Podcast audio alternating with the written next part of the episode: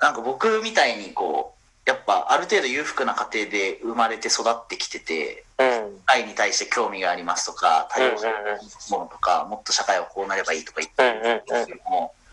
明日僕ら死ぬから生活変えてくれって言ってる人たちのなんだろう社会のパワーに勝てないと思ってうん。でもなんか民主主義だったらこっちが中心で回ってしまうんだと思った時になんか特に危なさも感じて。うん。だからって言ってなんじゃあ共和党じゃなくて民主党がいいとかそういう話でもないんですけどうんうんうん。なんかもっとこういうなんだろうそもそもの感情とかエネルギーとかっていうもの人のエネルギー源とかっていうものにすごく興味を持つようになってきてうん。そこからやっとつながるのがまあ発達心理とかうんうんうん。感情形成とかうんってうんいうところがなんかすごくそのスッと一本の線でつながったんです僕の時間はいはいはいはい。常に人間に向き合ってきてたしうんうんうん。なんでこの人とは分かり合えねえんだろうっていうところに対して僕が対してこうなんかすごくオープンだからこそ傷つけられることが何度もあってうん。なんかそういうのをいろいろとこうあって全ての団体とか組織とかリーダーとか、まあ、そういうものの中で感じてたものが感情形成とか感情エネルギーとかっていうものになった時にうんうん。僕の中では横串ですごく一本筋が通ってうん。あここを変えたいっていうかここを知りたいみたいなのを思ってでそれがかつ幼少期に決められる部分が大きいっていうものを見た時に、うんうんうんさらに僕の幼少期の時代ともかぶってうん。確かにみたいなもう幼少期から物心ついた頃から変わらない感情が変わらない僕にとってみれば、うんうんうんうん。本当にその幼少期の時代に育まれるものって大きいんだなと思ったし、うんうんうん。だとするとそれが自分の意思じゃなくて親の意思によって決められるってやばくねえかとか思って いろいろなことを考え出してうんそしたらもっと生まれの家庭環境の格差みたいなのってすごく深刻な問題だよなとかうんうんうん。それによって人生決められてしまうまであるとかうんもうなんかもういろいろとこうそこに対してこう紐づけるものがたくさんうんあっ。てって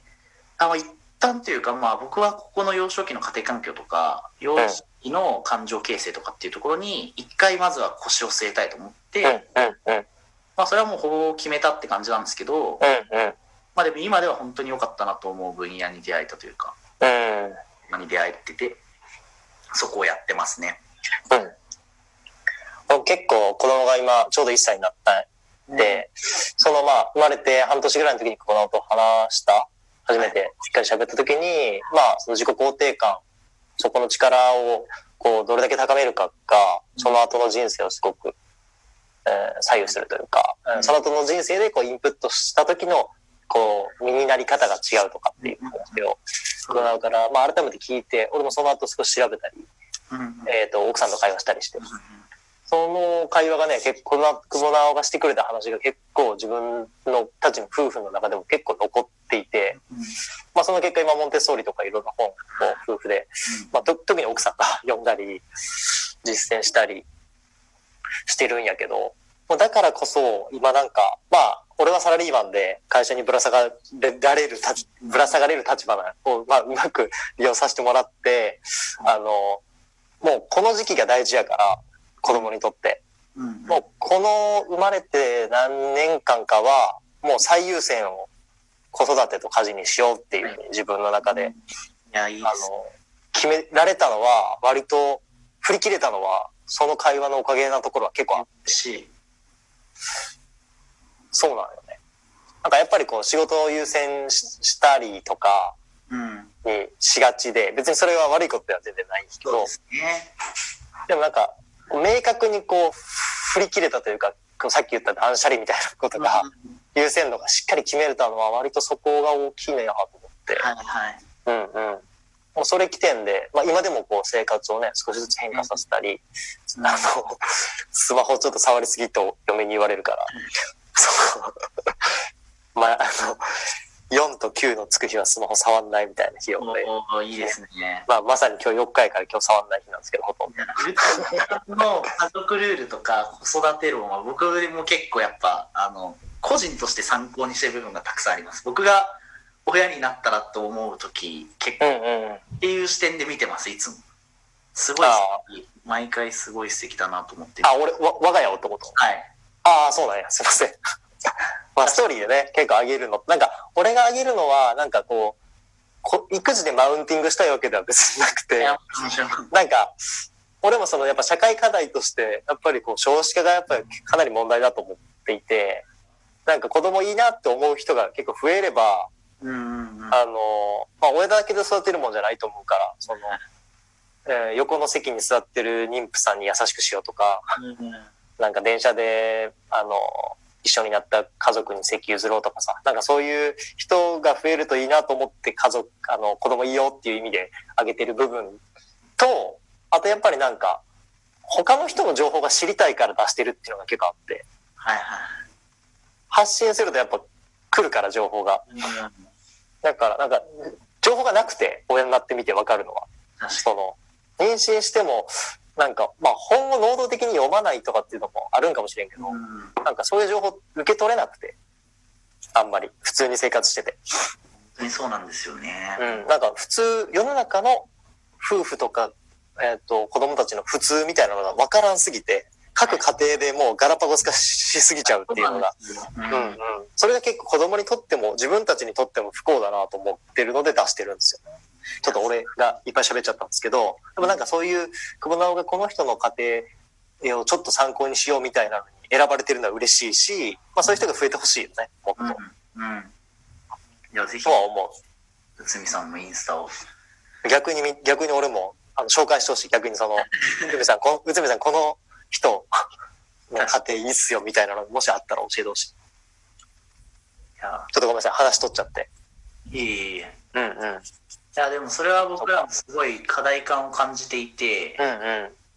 まあ二つあって、まあ一つはその子育ての参考書というか、うん。参考になる事例が少ないっていうこと。そうでね。だからやっぱすごく自分がされてきた子育てにすごく起因してしまう。うん。うんこれ結果連鎖につながっていくってうんいう、うん今一つ問題意識を感じているのと、うん。うん。二つ目は、その資本主義だったりとか労働主義みたいなものと子育て家事の相性の悪さ。うん。これはなんか内海さんも今言ってたように最優先にしできる家庭ってほぼほぼないと思っていや、まずそうなんだよ一番会社が忙しくなる時期だしなんか一番人生としても今後油が乗っていくためのこの大事な時期ね。いや、ほんまそう。そうですね男性にとっても女性にとっても今はどちらも重要な時期にもうんうん。かかわらず、まあ、子育てっていうもうなんか まあこれまた人生における特に子供にとって最優先の時期が重なるっていううんうん。でかつまあお金もそんなにないとかうんうんうん。余裕もないしね。余裕もないみたいな。うん。あすごいこう相性悪いですよね労働市場と子育てって。そう、なんか、俺も今会話ですごい繋がったんやけどさ、もや、あの、ぶ言語化できてなかったものが。ちょっと喋っちゃった。ら申し訳ないけど、あの、なんかさっきのその就活と、もうほんと一緒やなと思って、こう慌てて大学3年生とかで、うん。とあの、就活して、